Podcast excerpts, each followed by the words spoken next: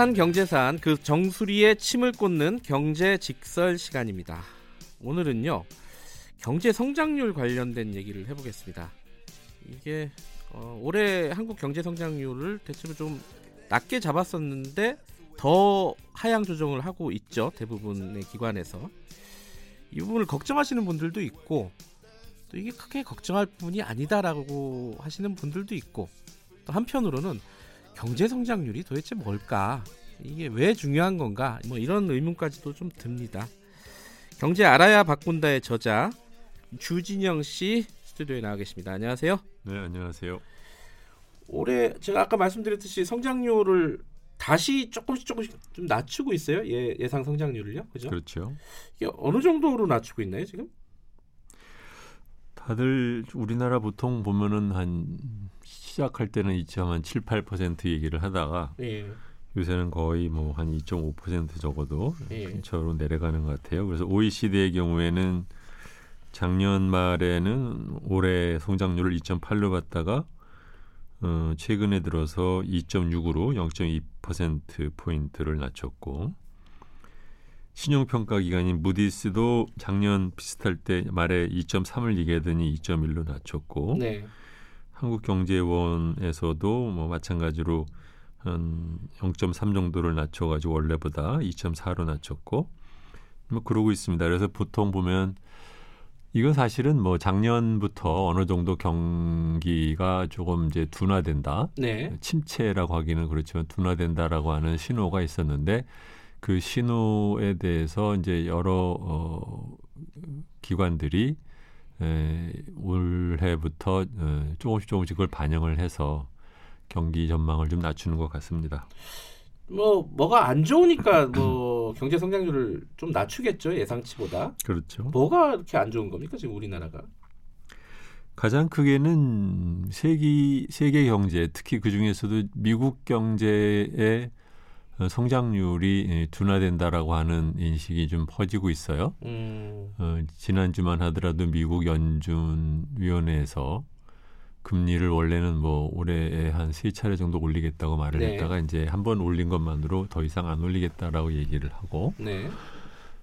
자기네들도 뭔가 좀 낌새가 이상하다는 거죠. 음. 작년에 미국이 거의 한 3.5% 정도 성장률을 했을 텐데 올해는 뭐 심지어는 2%가 안 될 수도 있다라고들 음. 얘기를 하니까 네. 어, 그것만 보더라도 어, 전체적인 세계 세계 경제 성장률이 좀 어, 둔화되는 거 아니냐라는 인식이 좀 퍼지고 있고 네. 어, 두 번째로는 이제 한국 마찬가지. 한국에서도 어, 2017년, 18년에 반도체 수출로 반짝했던 것들이 내려가면서 네. 어, 그것에 따른 경제 성장률 하락도 꽤 있을 것 같고 또 뭐 그동안에 계속해서 나오는 구조적인 문제에 해당되는 가계 부채 같은 것에 의해서 어, 경기도 이렇게 썩 좋아질 것 같지 않다 그런 생각들을 하는 거죠. 항상 우리가 수출 위주의 경제 성장을 보여왔다. 뭐 이런 얘기를 뭐 이렇게 습관적으로 하지 않습니까? 이게? 그렇습니다. 근데 요- 요번에는 수출도 좀 어렵다. 아까 말씀하신 대로 미국 경기가 어려우면 당연히 수출이 어려워지는 거잖아요. 네. 뭐 다른 나라들도 마찬가지고요. 근데 네, 그렇기는 한데 네. 어, 수출은 조금 독- 음, 좀 독특한 면이 있어요. 뭐냐면 이제 예. 아직 많은 분들이 아시는 분들은 막 아시고 예. 많은 분들은 잘 모르시는데 그동안 음, 장기적으로 보면 네. 이 2차 대전 이후에 세계의 그 무역 성장률이 세계의 경제 성장률보다 거의 한 두 배가 되었었거든요. 꾸준하게. 아, 네. 그랬는데 어, 특히 2000년대 들어와서 특히 저 2007년에 금융위기 이후에 세계 무역의 성장률이 굉장히 떨어졌습니다. 그래서 음, 음. 경제 성장률과 거의 비슷한 숫자로 내려오거나 심지어는 이제 경제 성장률만도 에, 못한 숫자로 내려가서 지금은 세계 교역 그 성장률이 2% 3%로 내려가 그 전에는 한 6% 8% 예. 이렇게 하다가 어 그러기 때문에 전체적으로 어 세계 전체적인 그 교역 어, 증가율이 네. 많이 떨어졌다. 그렇다고 하면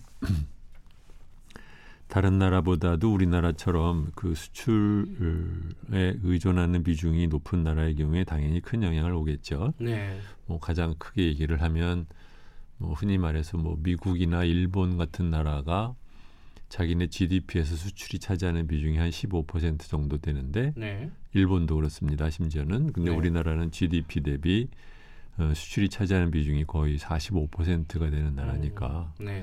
어, 당연하게 세계 교역 증가율에 따른 그 영향을 한국이 훨씬 크게 받는 거죠. 그럼 우리한테는 수출이 그러니까 세계 교육이 침체 저조한 상황이라면은 음, 우리 수출이 당연히 뭐 거기에 영향을 받을 거고 음. 그럼 우리 경제는 따라서 안 좋을 수밖에 없다.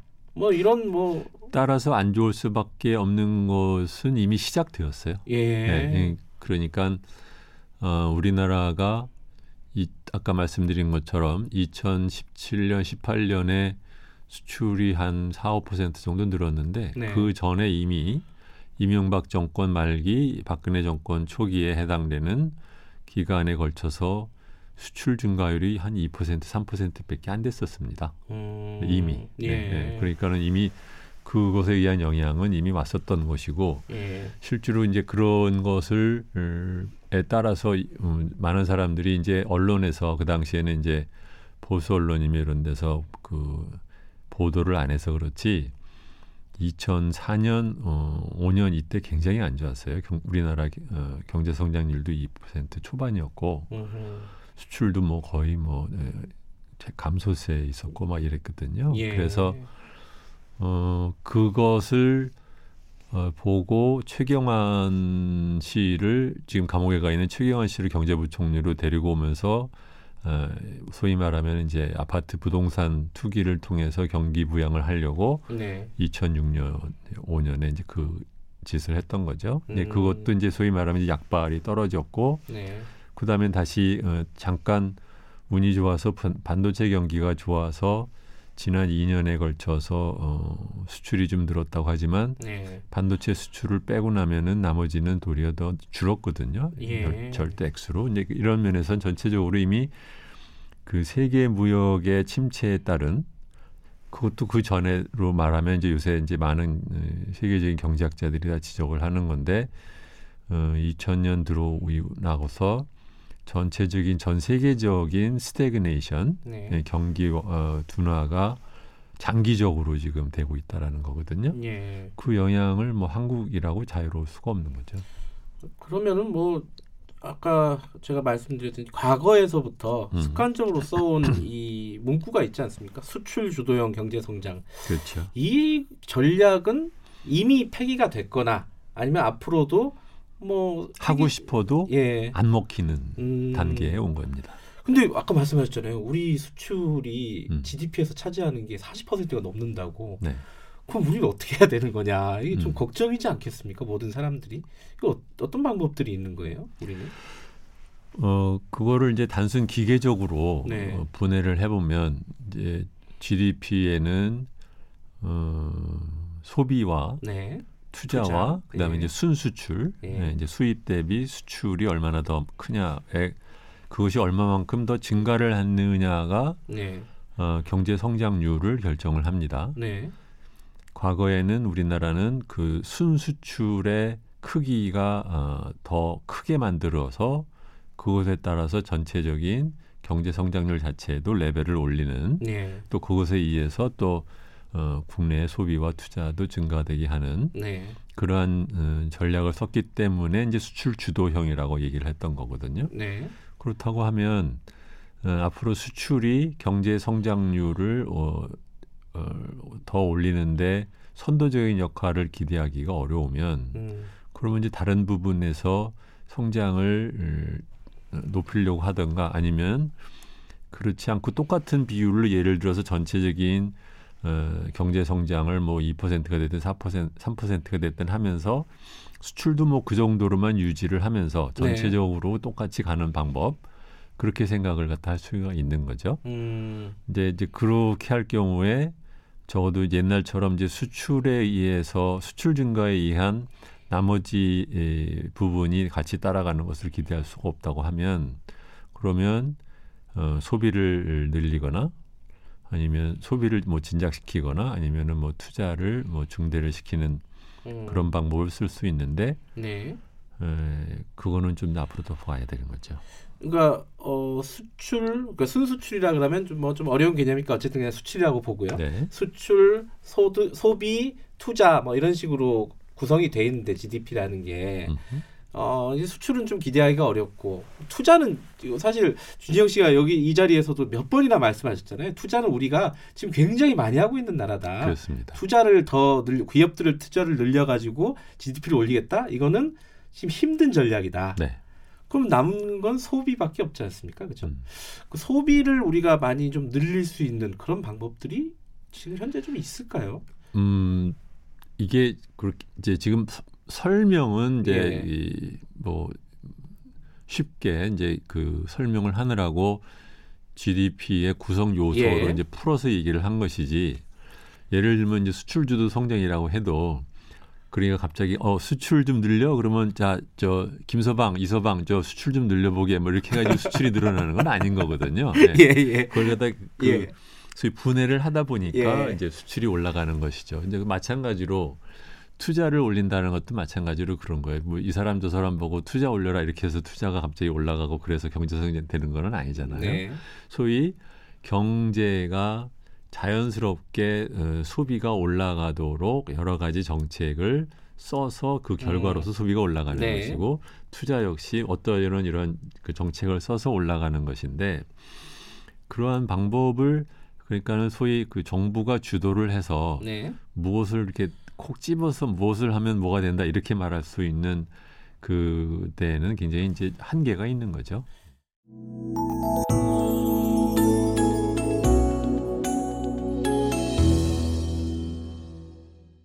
그런 생각이 언뜻 드실 거예요. 그 청취자 여러분들도 그렇고 저도 그렇고요. 그럼 정부가 지금 어, 한 1, 2년 전부터 어, 추진하고 있는 소득주도 성장이라는 게 결국은 소비 촉진 아니겠느냐. 지금 말씀하신 그렇죠. 주진영 씨가 말씀하신 이 어떤 논리적인 궤와 비슷하지 않나. 어, 그렇습니다. 그런가요? 그러면 네. 정부가 어떤 방향 설정을 제대로 했다 이렇게 볼 수 있는 건가요? 어떻게 보세요, 이거는? 어 이제 그거 얘기하기 전에 네네. 어, 그러면 현재의 구조는 왜 이렇게 되었을까를 하나 봐야 되는 거가 있는 것 같아요. 네. 예를 들면 이런 거죠. 한국은 그럼 어떻게 하다가 네. 어, GDP 대비 에, 수출의 비중이 네. 이렇게 높은 나라가 되었을까? 예. 어, 그래서 과연 정말 우리는 얻는 게 있나 그런 생각을 해봐야 되는 거예요. 예를 들면, 음, 우리가 지금 수출을 한다고 하지만 수입도 GDP 대비해서 거의 한 40%를 수, 수입을 해요. 네. 이거 역시 다른 나라보다 엄청나게 수입을 많이 하는 겁니다. 네. 그 얘기는 뭐냐면 한국은 일종의 그 외주 공장화를 그동안 만들어 온 거예요. 다른 나라로 치면 소위 말하면 다른 나라가 만든 부품을 수입해서 그것을 우리가 어, 우리의 기술이나 아니면은 노동력을 이용을 해서 네. 조금 부가가치를 더 만들어내서 그다음에 그거를 수출하는 네. 그게 그러면 이제 원 소스는 누구였을까? 시작은 일본에서 일본 사람들이 만든 부품을 갖다가 싼 노동력을 붙여가지고 거기다 가공해서 그걸 수출을 해서 늘려가지고 네. 그렇게 해서 성장을 했다고 하면 그 다음으로 당- 등장한 것은 중국이 이제 세계의 공장으로 등장하면서 마찬가지죠. 그러니까 중국에다가 우리가 어떻게 보면 한 번 더 돌아와서 일본이나 아니면 다른 나라에서 갖고 온 부품을 만들어서 우리가 또 생산재를 만들어서 그 생산재를 중국에다가 팔아서 중국이 다시 그걸 또 다시 자기네들의 노동력과 붙여서 그다음에 최종 소비재를 만들어서 파는 나라가 네. 됐다는 거죠. 그렇기 때문에 우리나라 지금 수출의 거의 20한 2%를 중국에 수출을 하고 두 번째가 그거의 반으로 떨어지는 일본에다가 직, 아, 미국에다 직접 수출하는 나라가 되었던 거거든요. 네. 이 얘기는 뭐냐면 우선 수출이 왜 그러면은 증가를 못할까? 다른 예를 들면 교육량보다도 못 따라갈까 이런 얘기에 해당되는 것인데 어, 이 수출을 받아들일 수 있는 나라들이 점점점 옛날보다 그 수입 성향이 떨어지고 네. 아니면 자체적으로 예를 들면 뭐 이, 어, 중국에서 자체적으로 뭐 자재를 갖다 뭐 생산을 한다든가 뭐 이렇게 되면서 우리가 이제 팔 수 없는 거잖아요. 그 얘기는 뭐냐면 어떻게 보면은 우리나라 GDP에서 수출이 차지하는 비중을 낮춰야 된다는 얘기일 거예요. 음. 네. 그 얘기는 똑같이 우리나라에서 수입이 차지하는 비중도 줄여야 될 겁니다. 대표적인 케이스가 우리나라 주요 수출품 중에 하나가 이제 석유화학 예. 제품이거든요. 예. 이것은 어 중동에서 원유를 갖고 와서 우리나라에서 정유를 해서 휘발유나 이런 경유 이런 걸 만들어 가지고 네. 그다음에 그걸 다시 파는 거예요. 우리나라 이렇게 다른 나라보다 얼마나 대단한 능력이 있어서 정유 능력에서 무슨 특별한 무슨 노하우가 있어가지고 그것이 주요 수출품이 됐겠습니까? 그렇지는 음, 않죠. 네. 네. 그거보다는 에너지 값을 싸게 해서 소위 정유에 들어가는 그 에너지 값을 다른 나라보다 싸게 공급을 하니까 음. 음, 그러니까 이것이 나름대로 경쟁력이 생기는 거고 네. 그러니까 우리나라가 산업용에 대한 경, 전기값을 싸게 제공하느라고 네. 국민들한테는 전기값을 갖다 좀 더 비싸게 받는다든가 뭐 이렇게 되는 건데 네. 그 비싸게 너무 받으면 또 국민들이 뭐라고 하니까 이제 한전한테 지금 빚을 지우고 음. 한전은 계속 적자가 나는 이런 구조. 이거 역시 어떻게 보면은 현재의 수출량을 유지를 하기 위해서 여러 가지 경제의 왜곡을 갖다 일으키고 있는 거거든요. 예. 그러니까 그런 식의 어 소위 말하면 대기업 수출에 의존하기 위해서 그동안 제공했던 여러 가지 인센티브를 줄여가는 역할도 앞으로 정부가 해야 될 거고. 네. 그와 동시에 이제 마찬가지로 투자 역시 지금 투자가 30 그러니까 OECD 국가 중에서 우리나라가 투자가 차지하는 비중이 제일 높은데 네. 그거 역시 그러면 단기간에 그러면은 투자를 GDP에서 차지하는 비중을 줄이자고 하면 그러면 이제 단기적으로 어, 경제에서 무슨 뭐 경기가 나빠지는 그런 것을 떠나서 그거보다는 제가 저번에도 말씀드린 것처럼 한국에서 지금 큰 문제는 투자 비율이 GDP에서 30%가 되도록 높은 것에만 그치는 것이 아니라 그렇게 투자를 하고 있음에도 불구하고 경제 성장률이 2%대라는 게 더 문제인 거죠. 음. 다른 나라들은 자기의 버는 것 중에서 20%만 투자를 하고도 네. 2%대의 성장률을 마, 만드는데 한국은 30%를 투자하고도 2% 성장률을 낸다는 게 큰 문제인 거거든요. 네. 즉 투자에 대한 수익률이 나쁜 거죠. 네. 그럼 투자의 수익률은 내, 왜 나쁜 거냐?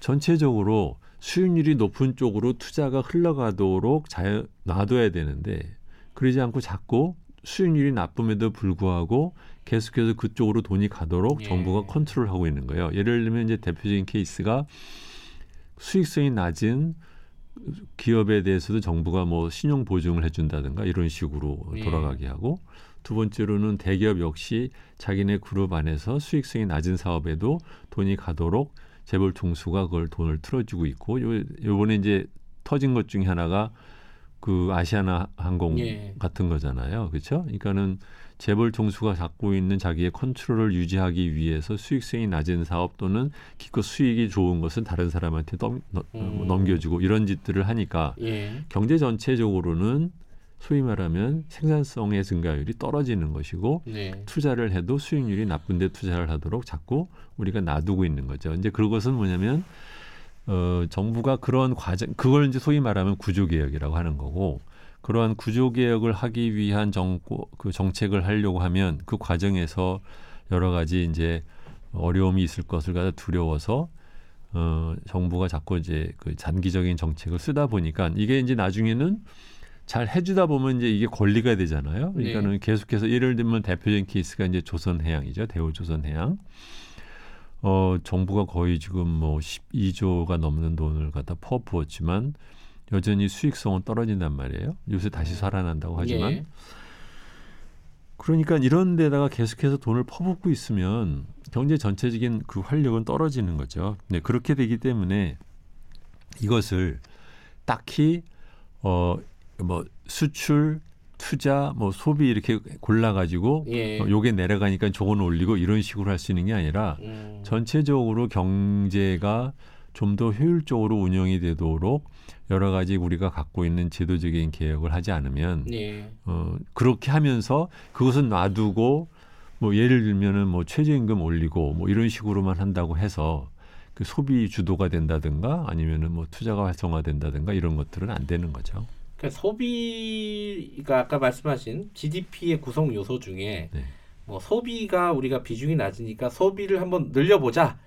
대국민 운동을 한다고 이게 해결되는 문제가 아니다. 절대 이렇게 단순하게. 그렇죠. 네. 그런 것이야말로 예. 소위 말하면 이제 땜빵 정책이 예. 되는 거죠. 그러니까 수출과 투자에 대한 여러 가지 문제도 고민해야 되는 거고 같이 네, 네. 수- 소비를 올린다는 게 중요한 게 아니라 그렇습니다. 소비 문제는 그러면 아까 이제 어, 네. 수출과 투자에 대해서 한 말씀 해주셨는데 그다음에 이제 소비에 대해서 얘기를 예, 하면 예. 한국에서 이제 소비가 어, 이것도 이 자리에서 여러 번 얘기를 드렸어요. 첫 번째로 우리나라에서 지금 소비가 침체가 되는 가장 큰 이유는 어, 부동산이에 대한 그 돈이 너무 빚이 예. 너무 많아서 그래서 국민들이 전체적으로 자기가 갖고 있는 빚이 많기 때문에 에, 그러기 때문에 소비를 늘리기가 어렵다라는 문제가 되는 거고요.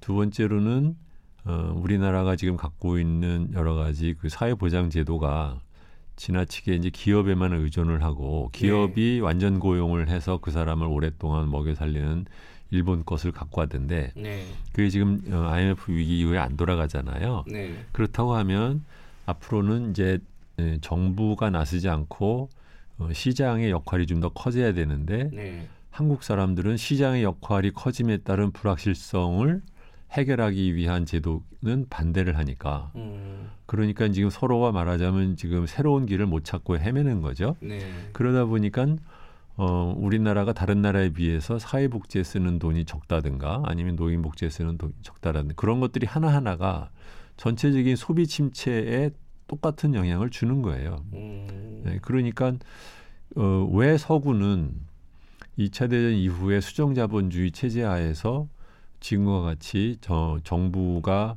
꾸준하게 그 소위 말하면 이제 정부의 어, 부채 비율이 올라가면서 한국은 지금 뭐한 30%대에 불과하지만 어, 다른 나라들은 지금 GDP 대비 부채 비율이 한 80% 정도 되잖아요 평균적으로. 네.